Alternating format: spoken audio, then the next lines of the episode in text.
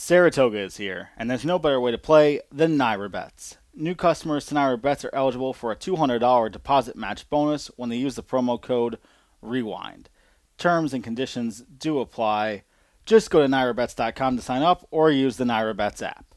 We've got some more great news from the In the Money Media. The In the Money Media Network is excited to partner with BetMakers and bring you the BetMakers Bonanza. This is a $1 million bonus for any horse that can win this weekend's Haskell, Kentucky Derby, and Breeders' Cup Classic. BetMakers is one of the world's leading horse racing distribution companies. They collect data from race tracks and provide international bookmakers with the tools they need to bet on racing, with fixed odds betting a major focus. BetMakers are in partnership with Monmouth Park Racetrack to bring fixed odds betting into New Jersey, which is imminent, and we'll hopefully have more news on them in the coming days.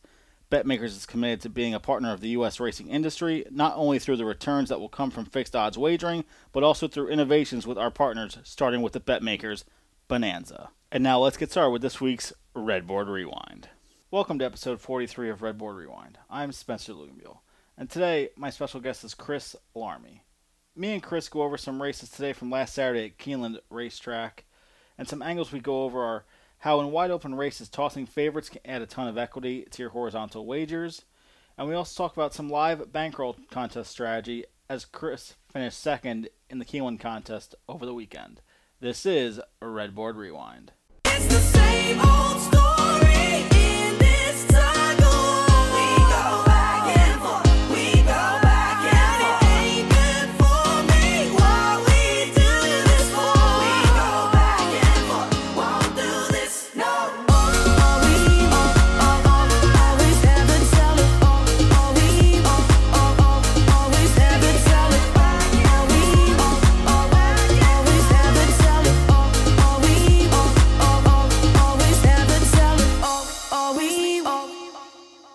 And now I'd like to welcome in my special guest for this week, Chris Larmey. Chris, how are you today? I'm doing great. How are you doing, Spencer? Um, thanks for inviting me on the show. It, it was funny. Uh, people were like, you know, who are you going to have on the show this week, knowing it was Keeneland? And six people were like, why don't you have Chris on? He did pretty well in the contest. I'm like, way ahead of you guys. Already got it locked down. Well, thanks. Yeah, it was a fun weekend for me. It's always fun to get good results when you play races. In particular, it's nice when you do it in a contest setting, especially in a contest, you know, as big as the Keeneland contest. For me, it's probably my favorite and maybe even the biggest contest outside the Breeders' Cup Betting Challenge for, you know, bankroll contests. It always attracts the best players It always has you know great racing from Keeneland. Typically, I'm at Keeneland playing in the contest, which is always more fun. You get to see everybody and just you know spend time at a great racetrack. But I was just really happy, you know, that Jim Goodman and Keeneland decided to try to put together a contest online, even though players couldn't attend. You know, I certainly benefited from that, and I think you know over 200 players entered, so the players were happy about it too you know, Jim Goodman's just such a, a great guy for the players at Keeneland, and he's put on some of the best contests. And even in these crazy times, you know, he pulled it off again. So I want to thank Jim and Keeneland for that. And I think, like I said, the other players who participated, you know, maybe some with better results than others, everybody just appreciated the chance to, to, to play in a contest. There's just not that many opportunities right now. So that was great. Now, having to play from home, obviously, I don't know if you mostly play the tournaments at the track or if you're used to playing them from home. Was there a big difference with this for having to play from home with this one? Well, uh, yeah, I typically for a contest like this, uh, I don't think they've ever offered it online for the Keeneland contest. Mhm. That's a pretty new development that just in the last year or two, some of the contests, NYRA started it last year. I think Santa Anita was the first to do it where they offer these hybrid contests where you can either play at the track or online. Um, but typically, I had you know would be at the track, you know, particularly for this quest this contest.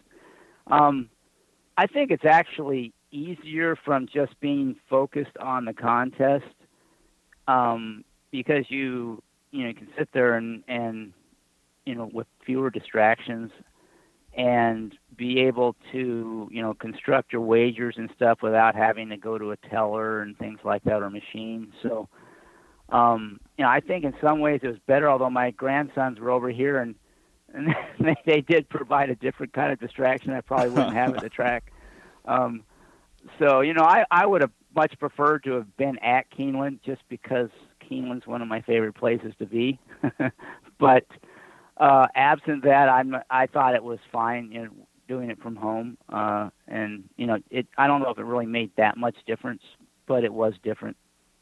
I, I know for someone like me, like sometimes my ADD will just kick in really bad when I'm at the, at the house when I'm trying to handicap. Even though I have my own office, I'm just kind of like, oh, my phone's blowing up. Let's see what's on YouTube. Compared to like when I'm at the track, when I work for the Bet Squad at Saratoga, I would just be very zeroed in and just very like any questions people had, I would have known the card pretty well. It's for me sometimes handicapping from home is just a little bit more difficult when I'm at the track. I can really zero in.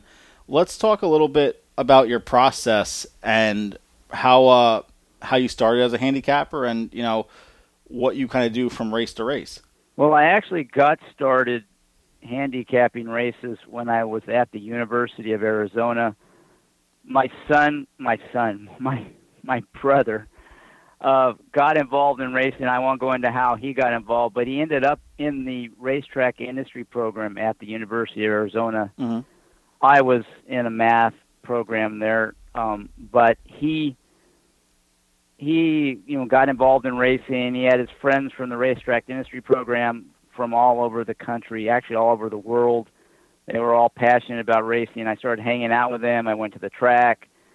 Um, really liked the betting handicapping angle. I'm a, a math guy, and you know, just really appealed to me all how you could apply the numbers. And this was back way before the internet and stuff like that. I'm kind of Mhm. an old guy, and um, so you know, I started playing around with the numbers and just really got into it. Um, and that kind of got me started down the path. Uh, I just, I really liked it. it. I just saw it as this really challenging um, uh, game where you had to compete against everybody else who was trying to do the same thing, and that's basically trying. I'm trying to predict the future better than they they do, and you know you can make a profit on that as well. So that was really appealing, and and I just have continued to try to get better at that every year. Um, it's changed quite a bit from when I started, and I've changed quite a bit um, in the way I approach things because I think you need to continually improve, continually evolve because the game is changing and it will leave you in the dust if you don't change along with it. I mean, it's change is not mandatory, but either is survival. So if you want to survive, you have to change. What do you think is the biggest change you've made in your game from back then to now? Well, back then I was really focused on trying to create, understand pace and speed in a real kind of quantitative way. Mhm. And again, this was before you had speed figures and pace figures and stuff um, available publicly. So that was kind of my main focus was trying to to come up with a good assessment of pace and speed because by doing that you had an edge just in and of itself because everybody else didn't have access to that.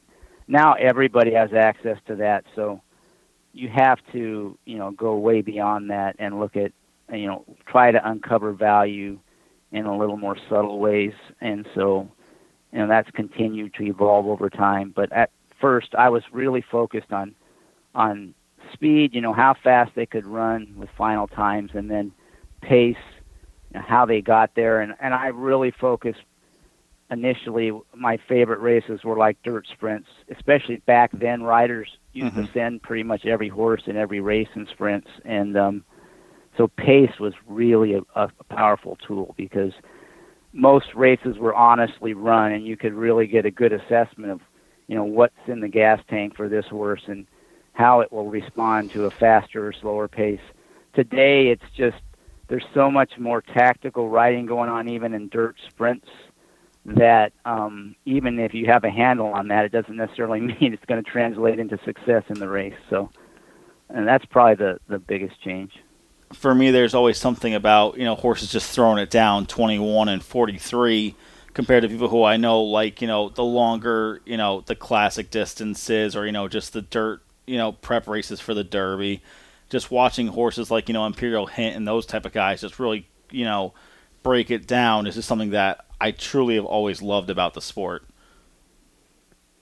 Yeah, I mean, it really is. The the speed aspect of it is very fun and attractive, and it, it just seems to have gotten devalued. Especially, I, I call it sort of the Chad Brown effect. I think he's had a big impact on this. Mhm. Uh, you know, just this, you know, sit, sit, sit, finish kind of mentality that you have to um, apply for, you know, to every horse in every race. That's really makes sense in some settings, but it just seems like it's bled over into eh, you know even dirt racing and dirt Mhm. sprints, especially in New York. You just never know what the riders are going to do out of the gate anymore. Um, where back when I first started, you know, it was a really valuable asset to be a good gate rider. I mean, like a guy like Pat Valenzuela was just he was incredible. His horses always seemed to outbreak the field, and um, that was a really powerful attribute back then. But today, I don't think you know that would get him any extra mounts. Uh, do you, it's kind of crazy. do you think someone like Kendrick Carmouche would be like the modern day version of that? Well, I would no, I wouldn't say he's. I wouldn't put him in a Pat Valenzuela's league in terms of breaking horses, but his mentality of sending horses, he would just have been an average jock back Mhm. in the day. I mean, that's how most riders rode. At least rode. You know, I'm talking about dirt sprints. Yeah. And so I, you know, now I don't dirt sprints. I like to watch the horses, but from a betting standpoint, you know, I'd ma- rather play uh, a maiden claiming route on the turf than a, a dirt sprint stakes race typically. So, the uh, main- like I said, be partly because everybody knows how fast the horses are and what you Yeah. know what pace they can handle. So, um for me too it's just now i know that you're someone who you know is always looking for value and stuff like that people always talk about oh i just want to find the winner in this race even if it's two to five. I was talking about this with andy last week. Why do you think so many people are just so fixated with picking the winner and not trying to you know find that six to one shot that people have to realize you're going to lose maybe eight races but if you hit win with two of them you're going to make money in the long run. Why are people so fixated on winning every race? Well, it makes a lot of sense, and I mean, there's all kinds of reasons, but you know, I'll just touch on a couple. I mean, we could talk about this for hours, but I mean, the main one is the the best part about this game that attracts at least me and most horse players is trying to make a prediction, you know, backing your prediction up with a- a bet and then being mm-hmm. correct, being right. I mean, that's that's the rush that you get. You know, I was right, and so people want to be right, and they like they would like to be right more often than wrong. Um, so it makes sense that you want to pick winners and you want to bet and cash. Um, you know, it makes perfect sense. It's just natural. Um, also, people, you know, you want you want immediate satisfaction. You're not. It's really hard to have the self discipline to think long term profits. You want to make money on the next race. yeah You want to go home with you know money in your pocket today. It's just really hard to step back and try to look at things from a long term perspective. Again, that's really natural. These are things that you know people struggle with in everything, not just horse playing. So it's perfectly natural to want to pick winners, to want to get immediate satisfaction, you know, and it takes self-discipline and a better understanding of, you know, what your goals and objectives are to really step back and focus on making a long-term profit. And that isn't the goal and objective for everybody in the game. In fact, I would say the majority of players are more interested in cashing the next race or just, you know, breaking even on the day or just having Mhm. a good time and going home with some money left in your pocket for the, you know, the next weekend. So, and that's not a bad thing. I mean, we're not everything in life is not trying to make a profit. Um, you know, even people in you know gambling I see on Twitter who who really um, sort of chastise others for the way they approach the game. You know, they're spending money on what might be season football tickets that aren't positive EV yeah from a financial standpoint, but they get enjoyment from it. You know, that's where they want to spend their entertainment dollars. So it's not, you know, bad that there's people in the game who are in it for fun and just want to have enough um, reinforcement that um, it's fun and they keep coming back. And if there weren't people like that, people who are trying to make a long term profit wouldn't be able to do it because there would be no liquidity in the pools to extract the profit from. So, you know, I don't think it's a bad thing, but I do think if your goal is to make a long term profit, you have to overcome those tendencies, and that's just part of the challenge of the game. And another reason why it just makes it, you know, that much more fun, especially if um, you know you're someone who likes a challenge. That's just part of the challenge. for me too, and this this might be like an, a little Napoleon complex because I've always been a smaller bankroll player, but you always see these people who, you know, they hit the big pick five for you know five or ten thousand dollars, and then they're crapping on these other people on Twitter who you know maybe they played two doubles and made a hundred bucks for the day, but like that's almost like you know maybe even doubling, or it's a, well their best day in the last two months of betting, and these people are just like, oh, you only made a hundred. Look at my look at my big you know five k you know splashing dollar bills everywhere. It's just every single person, whether it's a two dollar win bet or a hundred, that stuff doesn't matter. All that matters when down to the very last dollar is ROI. If somebody with a smaller bankroll has a better day than the bigger bankroll player, I mean, we know who had the better day. Right. There's a lot of ways to measure success. Again, if you're trying to make money long term, ROI is not. It's important. I mean, if without a positive ROI, you can't make money long term. Mhm. But in order to really make money, you have to churn your bankroll as well. So that's where you have to sort of balance risk and reward. And it might not necessarily be the highest ROI approach is the most profitable in terms of actual money you can make over time because you make money by betting money, and the, to uh, bet enough money with a reasonable amount of risk to churn a profit, um, you got to be careful. I mean, you could say theoretically you should just wait for the best bet of your life and to bet everything you've ever made in your entire life on that one bet. That's your highest expected ROI, right? Yeah. But you go your whole life without cashing a bet until that day. So, and and then you know that would be the only bet you make in your entire life. So I mean, you have to think beyond just ROI. ROI is a great measure of whether or not you have the potential to make money long term, but just focusing on ROI isn't necessarily the best way to make the most money if you're really trying to profit over time. For I don't me, know if that made any sense at all. Just- it, it- but uh, it, it's complicated. I mean, the game in general is complicated. I always tell people on the bet squad, I'm like, look at it as this way: it's you're going through nine puzzles every day, and every time you're done with the first puzzle, your little sister or brother comes in, swipes the puzzle away, and you have to restart with a new puzzle. Like, and certain people like finding a specialty. Are they good? In, are you good in the turf or the dirt? Going shorter, going longer. And I always tell people if, if you do keep track of your stats, which most people don't, but if you do, and you see that you're doing much better in routes than sprints, why are you betting the same amount of money in sprints and routes when you should be, you know, maybe double, triple the money in the routes and barely betting it all in the sprint races until you can find that you're getting becoming a positive player. Right, and that's a really good point. I mean, you this is a game where you can pick your game. You can pick choosing your spots, Mhm. and you don't have to be perfect. You don't even have to be that great. You just have to be better than the other people that are trying to predict that race.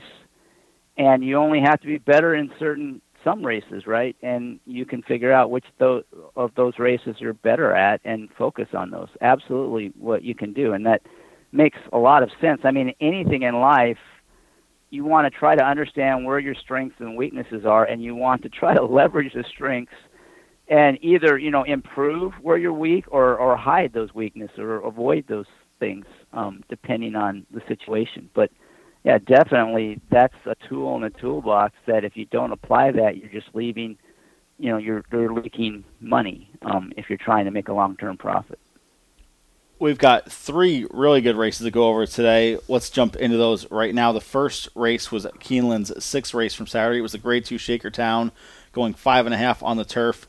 These are the type of races I love big, full fields, and it seemed like almost any horse could win this type of race. Where'd you end up going in here, Chris? Well, this was a really interesting race. I I'm going to make a plug for our Sport of Kings podcast. Scott Absolutely. Carson and I do on a weekly basis. Um, the reason I mentioned that is in this race, I said here was the one race where you really have to spread in the pick, the All Stakes Pick Five. They had at Keeneland Saturday.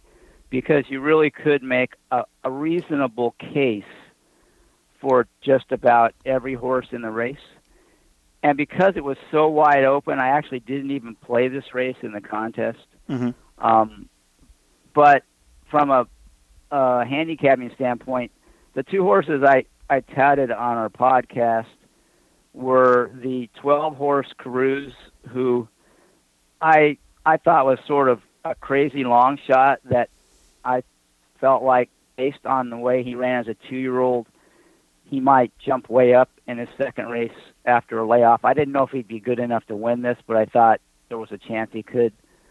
And then I also really liked a 10 horse Totally Boss, who just lost all chance in his last couple starts, and he had been really good last summer. He got really good, and Rusty Arnold does well at Keeneland. So those were the two that I sort of touted on the pod. But I thought this was wide open, and you know I I played the pick six, actually hit the pick six at Keeneland.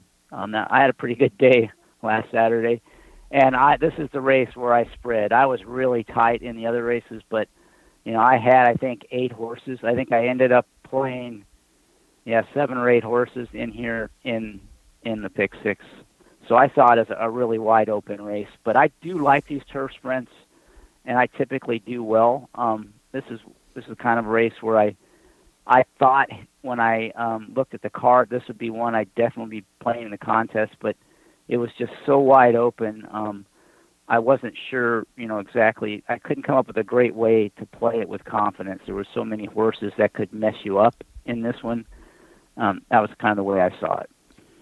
Now, knowing that you wanted to spread horses like Wildman Jack, uh, for me, a big negative is the turf horses shipping from west to east. It's kind of the opposite on dirt. I like the West Coast horses more and the East Coast horses on the dirt. Uh, seeing this horse at five to two in the morning line kind of made me start licking my lips, and then I saw, you know, a horse like Bound for Nowhere also shipping uh, West Coast to East Coast, but had that East Coast experience earlier on in the career. What did you kind of do with a horse like Wildman Jack? Was it a horse that you had added on even though you were six deep, or were you just avoiding and tossing completely? Well, if I were playing verticals, I would have totally tossed him Mhm. for sure. I didn't like him that much, but you know, I for I agree with you on the west to east for the the turf routers to some extent, but in sprinters, you know, the West Coast sprinters on even on the turf can can run pretty well. So I I didn't downgrade him on that in that regard, but I just didn't think he was that good. I thought he was kind of overrated. His paper was better than the horse, but I actually did, I think, include him on. I spread pretty deep, and I just didn't want to lose it if he came in. I didn't think he was going to be five to two. I don't remember what his post time odds were. Um, I thought that was probably a little low that he wouldn't, especially running at Keeneland, that he was going to go off at five to two.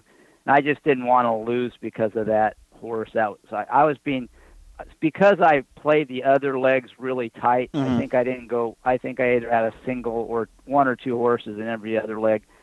Um, I was willing. I this is the race where I thought anything could happen. I didn't want to get too cute, you know, and try to toss somebody out of this field. Now, if I had hadn't been so tight in the other legs, he would be one that I would have, have tossed out um, for sure. But I just wasn't trying to get real cute here. One of the things I try to do when I play the horizontals is I try not to get too cute um, when you're in a spread race because the fact is a spread race says you don't have much confidence in your Mhm. opinions and it's probably wide open and in a typical horse race there's you know not that much difference between you know the better horses the more likely and less likely winners so i i like to think of it as you're trying to like overcome one race at a time and if it's a race it's a spread you ought to just kind of uh spread on that one and just focus your opinions on the other legs so i try not to get too cute in that case because i've been burned many times you know taking out a, a one or two horses and bam that's the one for sure that's going to win the race for me, when I look at like my handicapping style, I tend to think I'm more like JK, where I'm a little bit more on the chalkier side. So in this race, when I kind of stepped out and I went with uh, the 50 to one shot, just might, everyone was like, "What do you possibly like about this horse?" And it's kind of just the fact that, like we said, if you're going to spread in this race, you have to go six or seven deep. This horse has numbers that fit real well with this group, and the horse is going to be a bajillion to one. And why, if you're going to play a horse like Wildman Jack, can you not also put this horse in on your ticket? I just, the, to me, it was all about the value. And I was playing in the Daily Gallop head-to-head tournament for free, and uh, my matchup this week was against uh, Marshall Sterling, Grade One handicapper, and he had really liked uh, Leinster. He had a stat for Rusty that uh, four for eight in turf sprints, second off the layoff, which was very strong, and he had already won with this type of horse in the Troy either a year ago or two years ago at Saratoga, and that horse definitely uh, was a nice juicy price on the board at ten to one. Was Leinster horse you had also included in your pick six ticket?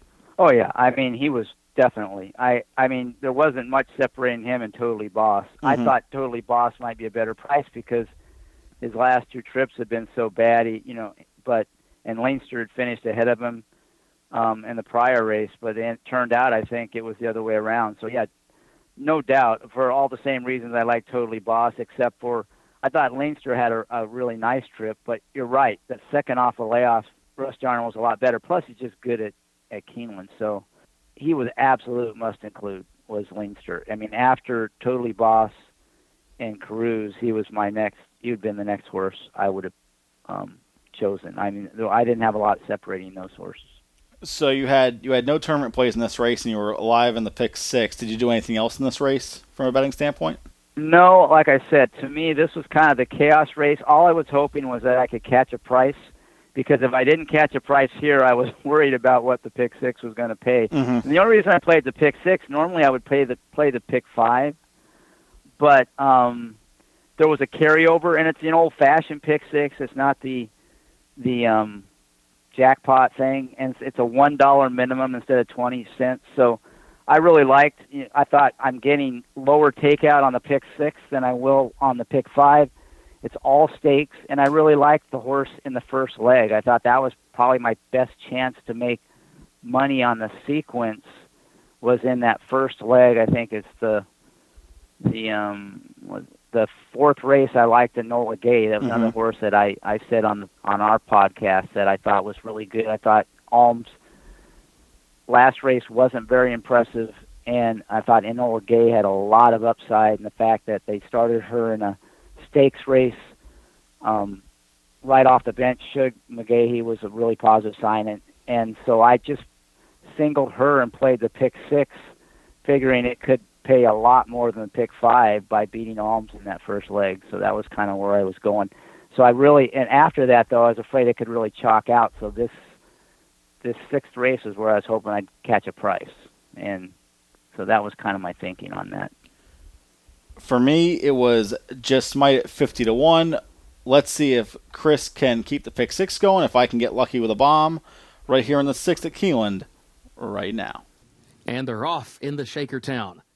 Bound for Nowhere and Tiger Blood, Just Might, Leinster, those four come right out to the front. Caruse away running in fifth, Texas Wedge between horses in sixth. Fast Boat is away running in seventh. Real News had to check down toward the inside in the eighth position. then Totally Boss is in ninth. Shared Legacy was off a step slowly and is now in tenth.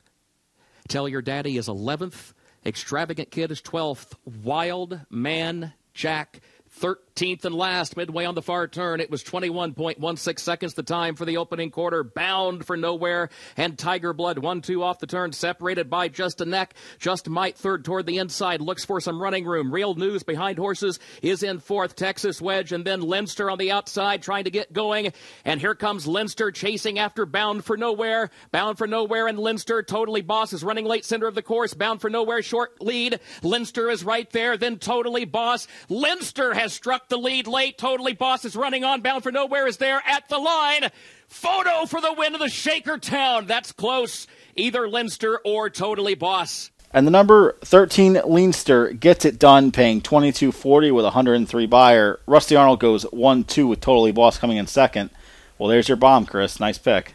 Well, yeah, I won't take credit as pick. I mean, it, but it it was a good result because I I mean the only pick I made it was really it's a spread race and then you're hoping that you can catch a price. Um, so yeah, I was happy about that. I was mainly just cheering against you know Bound for Nowhere, the eight horse, and Wideman, Wildman Jack, although he got left at the gate, so it Mhm. didn't have to really worry about him. But it looked like Bound for Nowhere might win it there for a little while, and I was cheering against him. I didn't really care who won it. I just didn't want a favorite to win that race.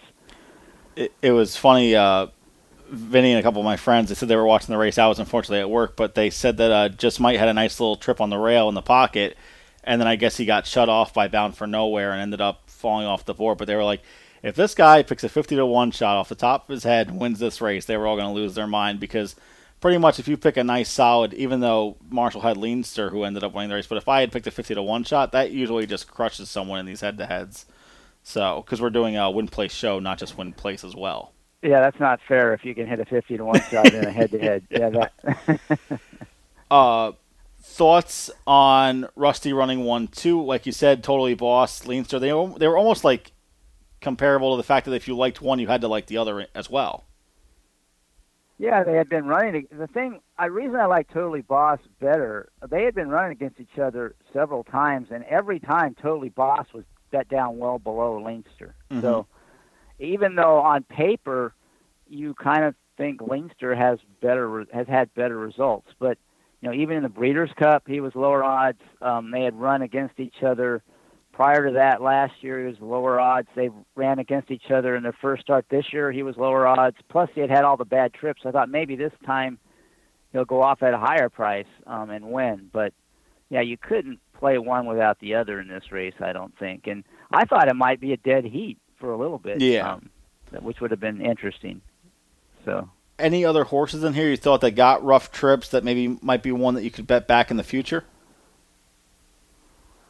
Uh, no, although I, I, my the Cruise, the horse I told you was a Mhm. crazy long shot, actually ran a pretty good race. He had a little bit of a wide trip, but he was making a move with Leinster. He just couldn't quite keep up with him. At mid stretch, they were very close. He was just right behind Leinster, and then he kind of got a, a little tired at the end. But I'm sure that was the best race of his life from a speed figure standpoint. And I do think that horse is capable of running a winning race at some point, and I, I think he was about fifty to one He was uh, at post time. So, 98 to 1, so, so double that, that. horse, ni- ninety-eight to one. So I mean, he, on paper he looked completely overmatched, but for five, you know, he only got beat a couple lengths. Um, Mhm. That's quite a bit in a turf sprint, but I mean. Uh, he, he was right in the mix, so you know that I'm not going to give up on that horse.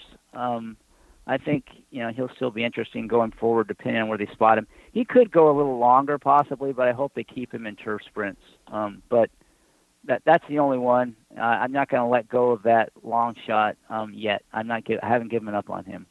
It was the highest Beyer was a 97. Then when you also look at the finishing positions, Leinster won by a head, then it's a neck, half a length, half a length, nose, neck, and then Caruso. So, I mean, lost by less than two or three lengths. It's just that's what I love. I love seeing a big old fat eight in the in the running line, and then like lost by two quarters of a length. That's like or three quarters of a length. It's like cool. Everyone's gonna look at that eight, not look at the lengths beaten and that's the way you can get an overlay also when people just skip over the running line like that. They're looking for ones, twos, and threes, as soon as they see the eight, they're not even looking at the lengths lost.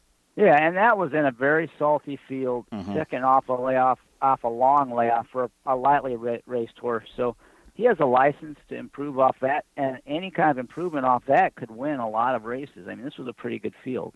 So Let's jump into the next race. It was the ninth race at Keeneland, the race that everyone was there for. It was the Grade Two Toyota Bluegrass, one and one eighth miles on the dirt. We have a filly facing the boys, Swiss Skydiver, as the morning line favorite. What were your thoughts on the favorite, Chris, and your thoughts overall on the race as well? Well, this was going to be the key to my entire day because I really liked the three horse art collector. He was Uh, a horse I just thought was an absolute standout in the race and for a lot of reasons, but mainly I just thought his versatility. He had won on turf, he had won on dirt, he had won sprinting, he had won routing, he had won on a sloppy track, he had won on a race with a slow pace where he set the you know pace. He'd come from behind behind hot paces. He always finished. So you know, I just thought he was a standout. Uh, I thought Swiss Skydiver was dangerous, but I felt like you know with the one horse in the race, uh, she wasn't going to be able to get an easy lead, and that Art Collector wasn't going to be far behind. And so I built my whole day. You know, I had him singled in my pick six. I built my whole contest around getting to this race. So, um, and being able to, you know, just hammer this race and try to win it all all at once um, in this race. So, you know, I was all about Art Collector. I thought, you know, Swiss Skydiver was definitely the main threat. And then there were a few other long shots in here that I thought might, you know, be able, if Swiss Skydiver gets a little tired late, could maybe clunk up behind in second. Uh, that was the five horse man in the can who ended up not running at all, and uh, Enforceable at 12, and the 10 Rushy. I think those are the ones that I used underneath him. Um, but I was all about Art Collector. My whole day was going to, you know, be built around if this horse was as good as I thought he was. If he wasn't, I was dead. But you know, that's the way it goes, and you want to you want to try to leverage your strongest opinions. I was hoping I would get maybe you know three to one or four to one. I think he ended up going off a little less than that, but I I wasn't going to let that deter me. I I felt really strongly that this horse was, you know, the way way to go. He was the key to my card, so that's the way I played it. So let's talk about where I you had a lot of money on this horse. I was basically all in Yeah. in the contest um, on this horse. So let's talk about where you were at this point in the contest. You said you were going to go all in. Were you up so far for the day in the contest? I know you got to play those mandatories. If there are, I'm pretty sure there are mandatories in the in the Keeneland card, right? Yeah. Um, so I can just real quickly what I did is I I really I talked about Enola Gay, uh, Mhm. the horse in the first leg of the pick six. That was my first contest play, um, and I hit that race, and I, I hit her in some doubles in the next race. I had her with Guarana in the in a double. Mm-hmm. I missed the exacta over Alms. Got she got beat in the neck for second, but I had it. my goal was to build some bankroll in that race. Uh, if I didn't, then I would I was probably going to end up taking a shot at that turf sprint, which probably would have worked out all right anyway. But so I ended up passing that since I hit that race. And then uh, the other horse I liked quite a bit on the day was Juliet Foxtrot, and so I had a pretty big bet on her and her with Rushing Fall, and I had a big double to Art Collector with Juliet Foxtrot. I was I had considered um, playing a double with Rushing Fall to Art Collector, but it was paying so little. I just Yeah. I and I liked Juliet Foxtrot, so I just didn't even I just played it all on Juliet Foxtrot. So I lost um, good chunk of my bankroll on Juliet Foxtrot. If she had won, then I could have uh, would have been in better position going into the art collector race. I did. I was hoping I'd have live doubles to hurt him and her, and that that would be worth a lot. Um, I had played a pretty big double, so I didn't have that. So what I did is I played a, a big exacta over Swiss Skydiver, and I played small exactas over the others. But I kind of weighted them in a way that,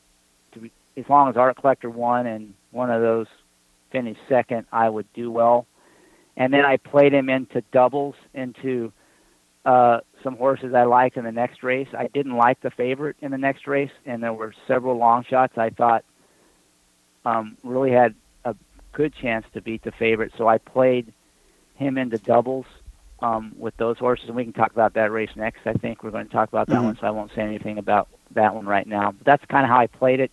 And what's nice, you had to get five bets in, but with the the way um, some people like you know try to place show bets or something on races that they don't like. I try to use those. I try to pick my my big opinion. Like it was really art collector and secondary play probably Juliet Foxtrot. I try to um get some bankroll building bet early on Mhm. so I have more to play on my strong opinion. And then I really like with the contests allow you to play doubles.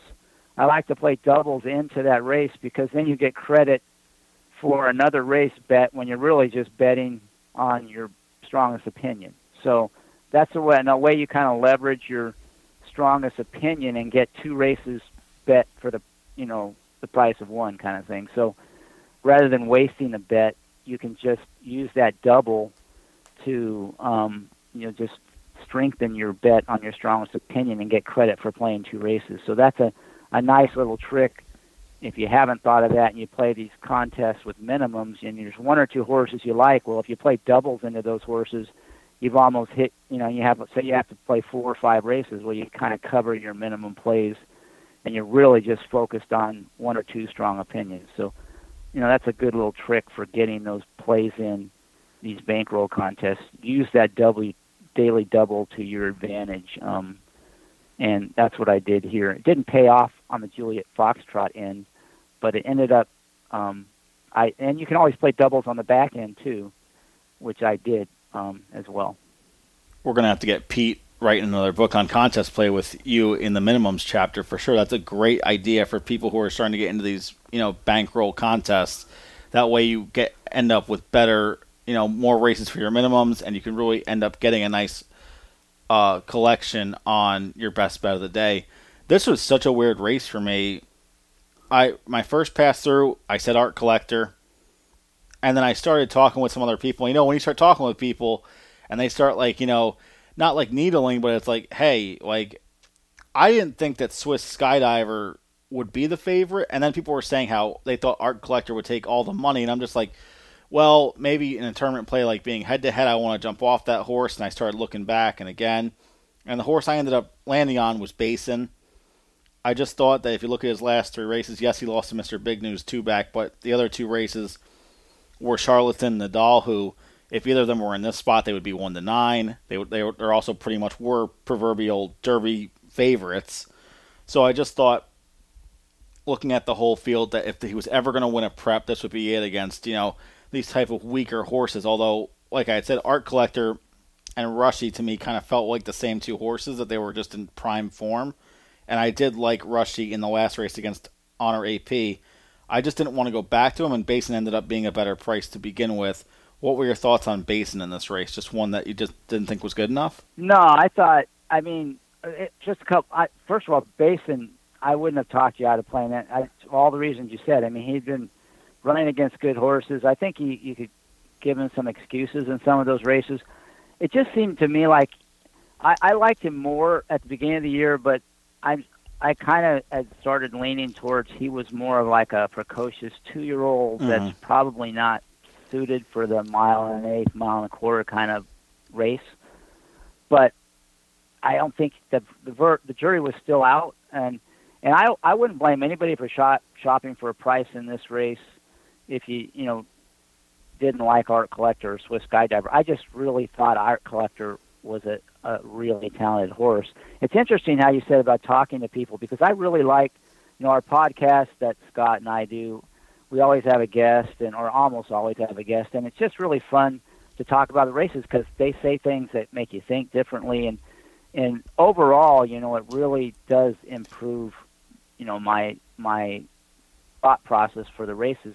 In this race, though, we had David Aragona from from NYRA and uh, Timeform US as our guest, and he was much more negative on Art Collector. And we and and you know he was like you said, you know, you start second guessing yourself a little bit, but um, because I really respect him, he's a, he's a really good handicapper, and he, he made some good points. But I just I really just sometimes, especially after you've been doing this for a while, certain horses just jump out at you, and they just you just have a higher level of confidence that they're going to run well than you typically do. It just gets this feeling. It's it's a little bit of an intuition, and um, you know he was just one of those horses. It doesn't always work out that way, you know, for you. But this is just one I felt like he was he was really going to, to run well. So I didn't let any of that deter me. Um, and I just felt like, you know, this is the kind of horse I don't mind, you know, letting it ride on. Um, so, and, and, and I just, sometimes you have to go with your, in, your gut and your instinct. Um, so and that's what I did. Let's see if I can get Basin home in the bluegrass, or if Chris can get Art Collector home as a single right now. In the Toyota Bluegrass Stakes, Chivalry out for the lead with Swiss Skydiver. These two come right to the front. Art Collector comes away running in third.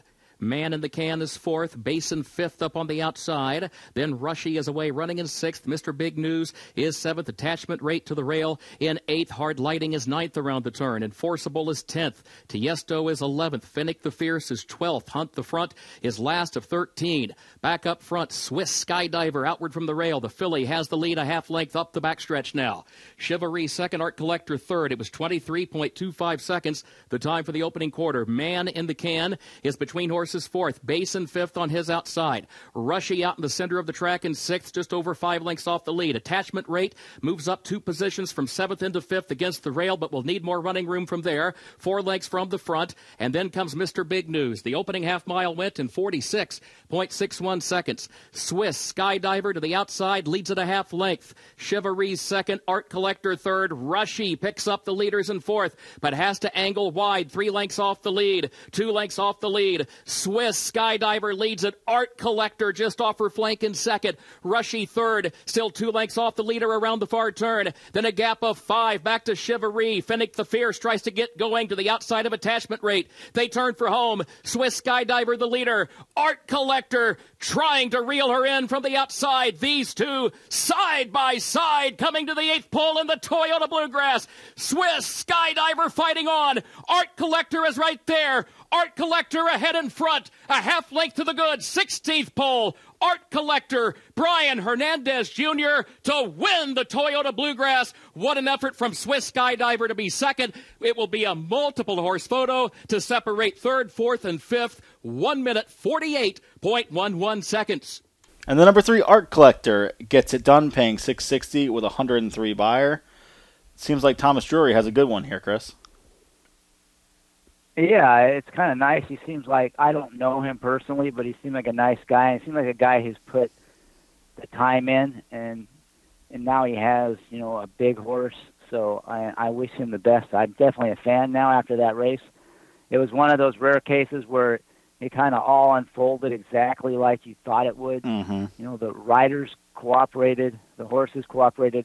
I was a, I have to admit I was a little nervous ahead of the lane for a minute there, I thought Swiss Skydiver was really going to dig in and not let him go by. But then, you know, about eighth pole, I was pretty confident Art Collector was going to win this handily, and so it worked out. Something interesting too with Art Collector. Uh, I'm not trying to get off on a tangent here, but obviously was previously trained by Joe Sharp, who, if you're paying attention to the media, has had like 20 positives now by this year. And he goes to a, a different barn, and you're thinking, oh, maybe he's going to, you know, backtrack. And instead, Tom goes out and gets the horse on back-to-back wins and has a legit Derby contender now. I think he's fourth in the Derby futures right now. If you want to go bet him, I think he's eight to one, which is somehow crazy to me. I don't know what, what you think, but when you see someone like you know dropping out of you know a better barn or a barn, you know like we've been having Jorge Navarro and Servis horses dropping out of their barns. What are your thoughts on those type of horses? Well, I think I wouldn't group this one in with those Yeah. because I think it was a, a different kind of. Uh, I I don't exactly know the whole story, but this sounds like one where they're they were using a, a medication that they shouldn't have been, but I don't necessarily think it was performance enhancing. Mm-hmm. Um, you know, and so I think it was a little bit different uh, situation.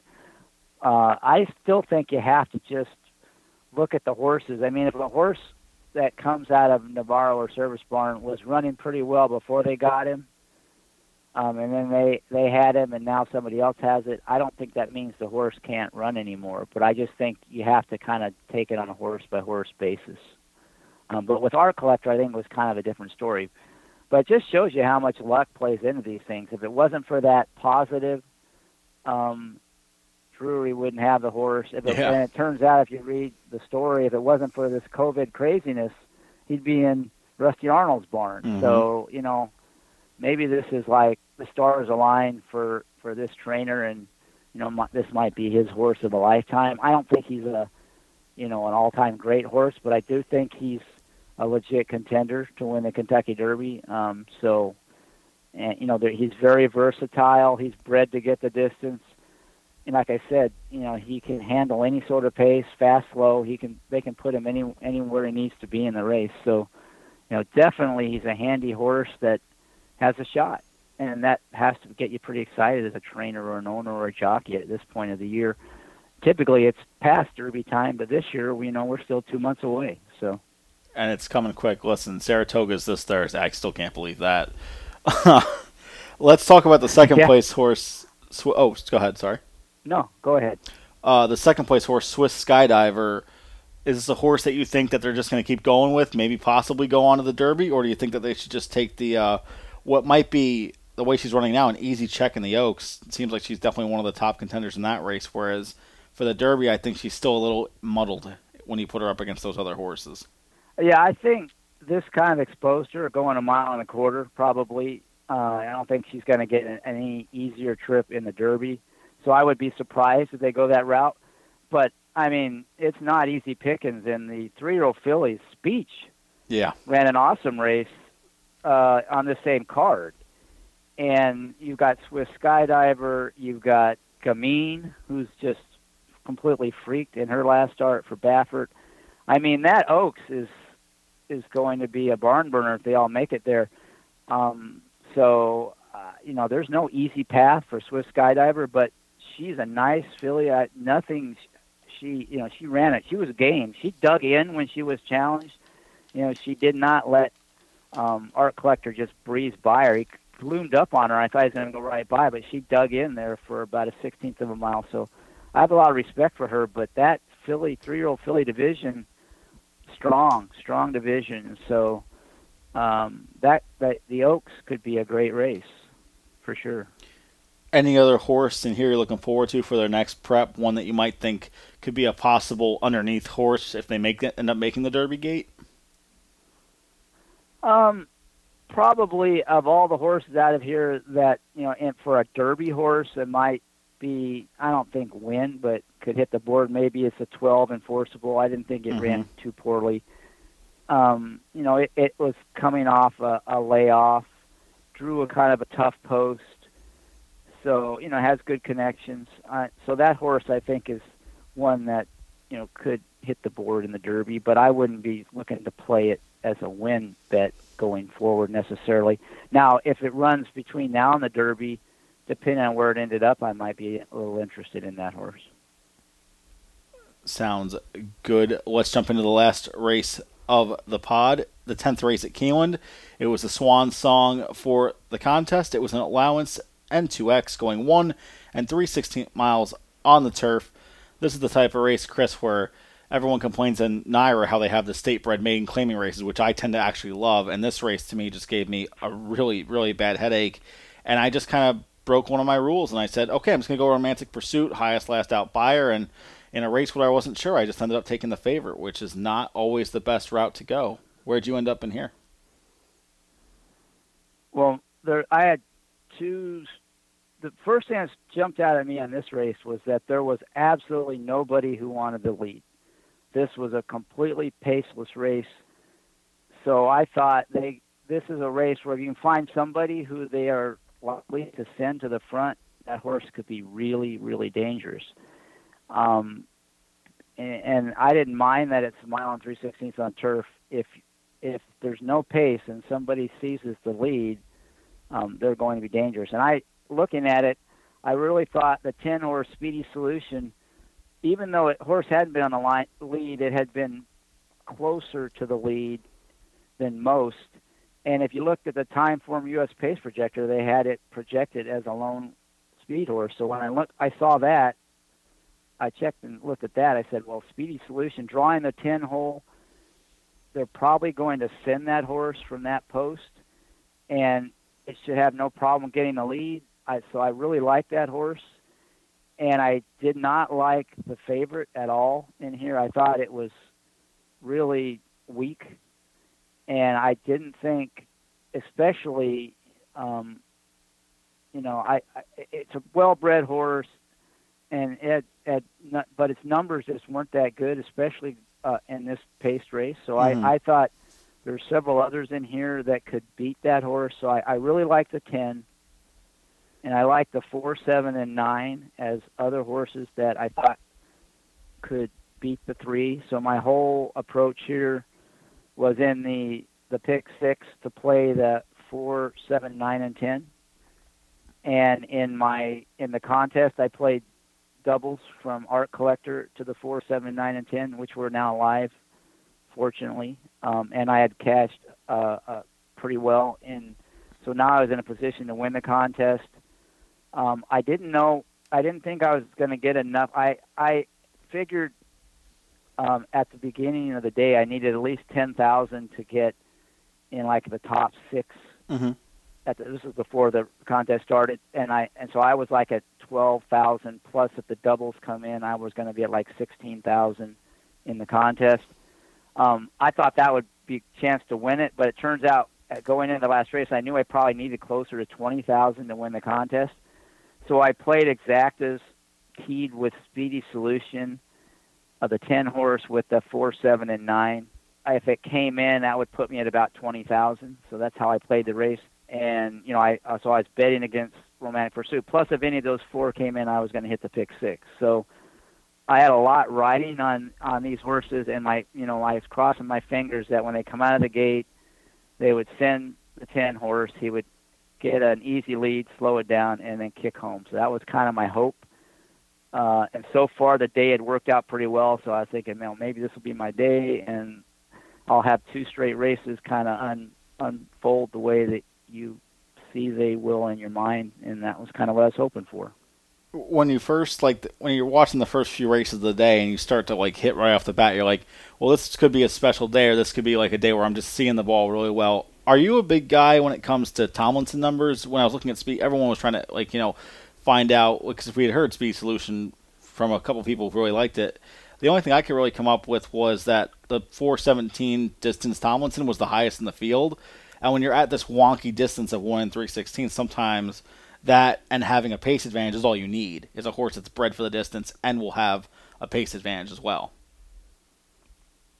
No, I didn't look at the Tomlinson number at all. I, I was just more looking at the horse's past performances and anticipating the pace. Plus, if you look at a lot of his races, he had had some trouble. It was probably a, little better than the paper looked, but his last race was good, I thought. And you know, I thought if he gets you know that lead and they slow it down uh, just off of his last race, he could easily win the race. I thought. I mean, it's a, it wasn't a stretch to see him win. It was on, it was on, uh, you know, the synth at Turfway, Mhm. but that was a good race. And you know, from a number standpoint, that was as good as the favorite. And he was going to have a tactical advantage over the favorite, and he had run fine on turf in the past. So there's no reason why he couldn't handle the turf. So you know, just, there was a lot to like. I thought about that horse. Um, I thought he was a, a really good value play, um, given the price and the way the race was likely to unfold. Now, if they hadn't sent him, you know, they just tucked him back and he parked three wide, you know, in third or fourth, he probably would have lost. But my whole hope was that they wouldn't do that. That they would send him in a paceless race, and he would get the lead and get to the rail, and then they wouldn't catch him. That was the hope. Let's see if Speedy Solution can get out of the gate for Chris, or if My Lazy Handicapping can get Romantic Pursuit home in the nightcap right now.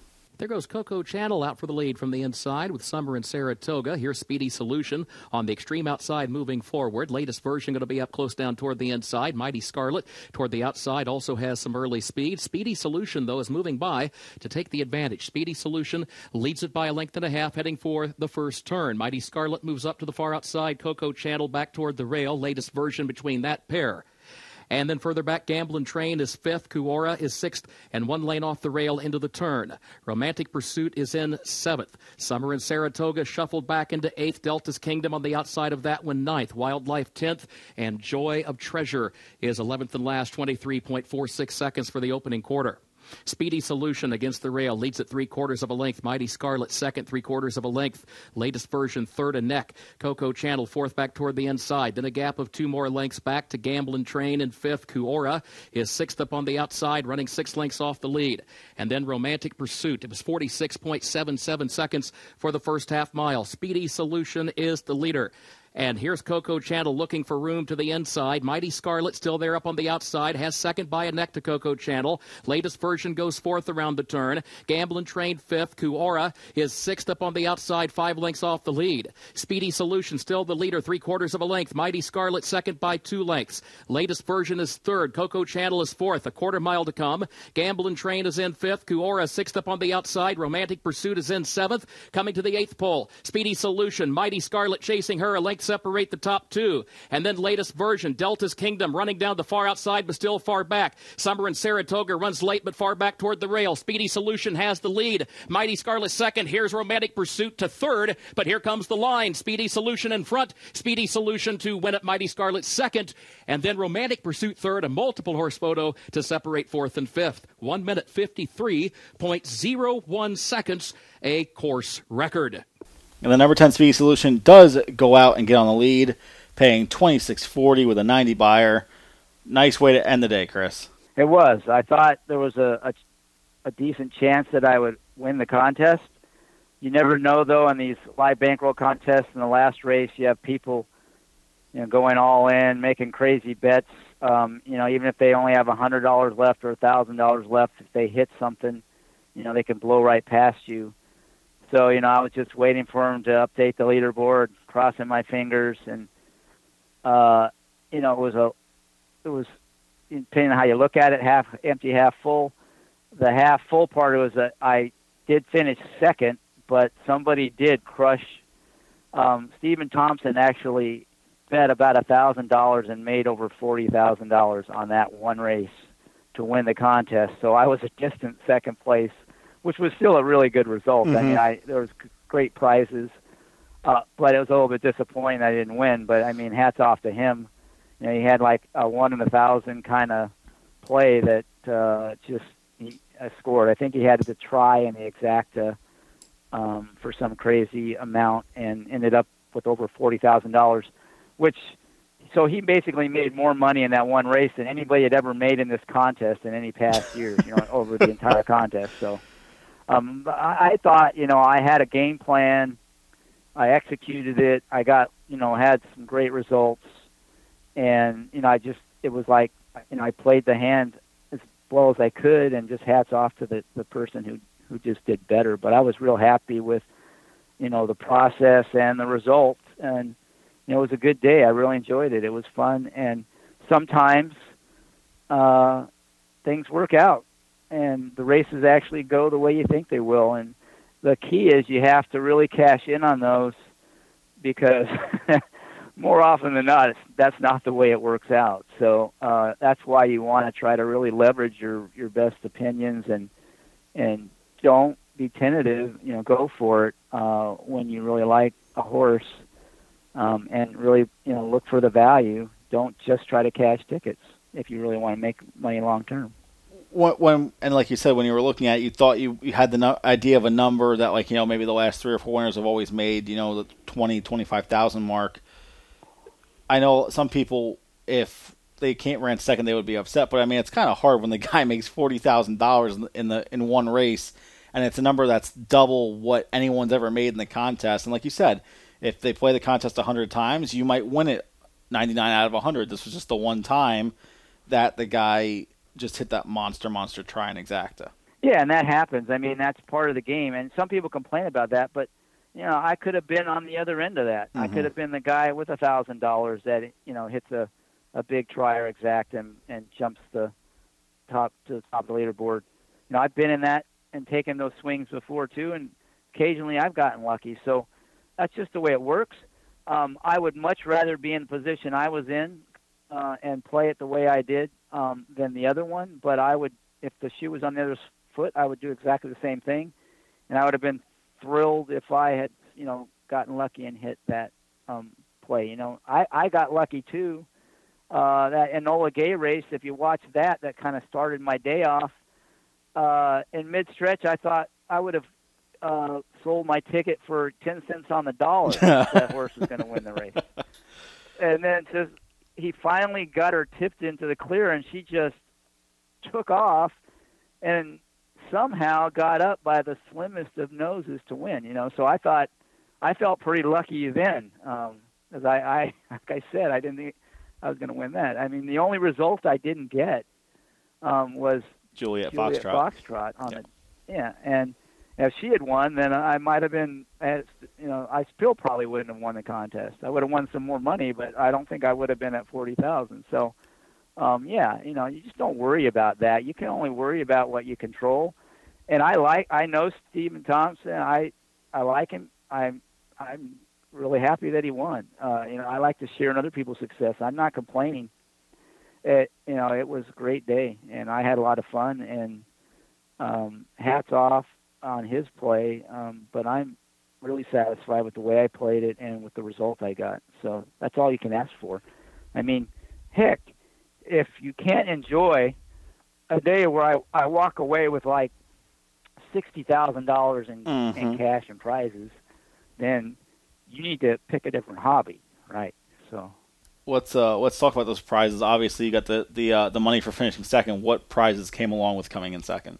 Well, you you win. You know, you get to keep your bankroll, which is Mhm. about was about twenty thousand dollars, and I get a twenty thousand dollar cash prize, and I get a ten thousand dollar BCBC spot, and I get a, an NHC seat, which you can't really price, but it's probably worth six to eight thousand dollars depending on things, and I hit the pick six.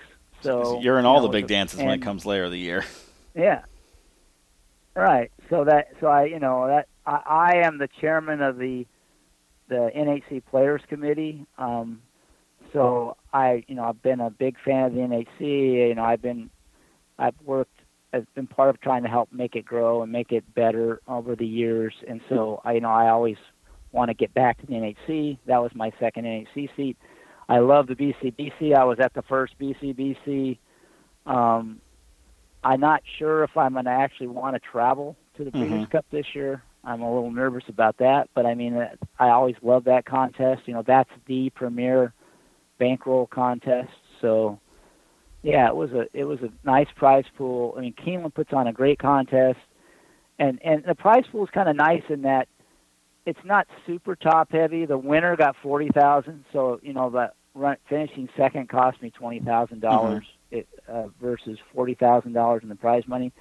But the top six players all get an NHC spot and a BC BC spot, It's great. and the top ten I think got an NHC spot, and then they gave a couple thousand dollars all the way down to like fifteenth or twentieth place. So it's not this super heavy top heavy prize pool like the BCBC, and you know you finish in the top five or ten and you get a pretty good prize. So you know that's another thing I like about the way they do it at Keeneland. Um, they don't make it too top heavy.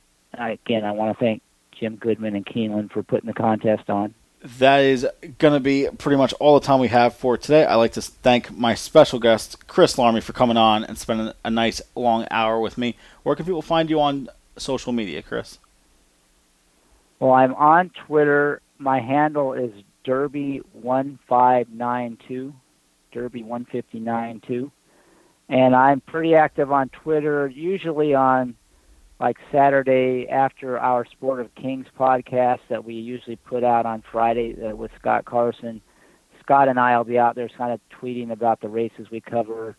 Um, you know, like this week we covered the the pick five, all stakes pick five at Keeneland. You know, next weekend, big weekend with Haskell, we'll be covering that. So, Derby one five nine two, and then our Sport of Kings pod. You know, Scott Carson's putting together. I got to give this plug for Scott. Um, a new uh, free contest website that um, he's still working on, but sportofkings.net.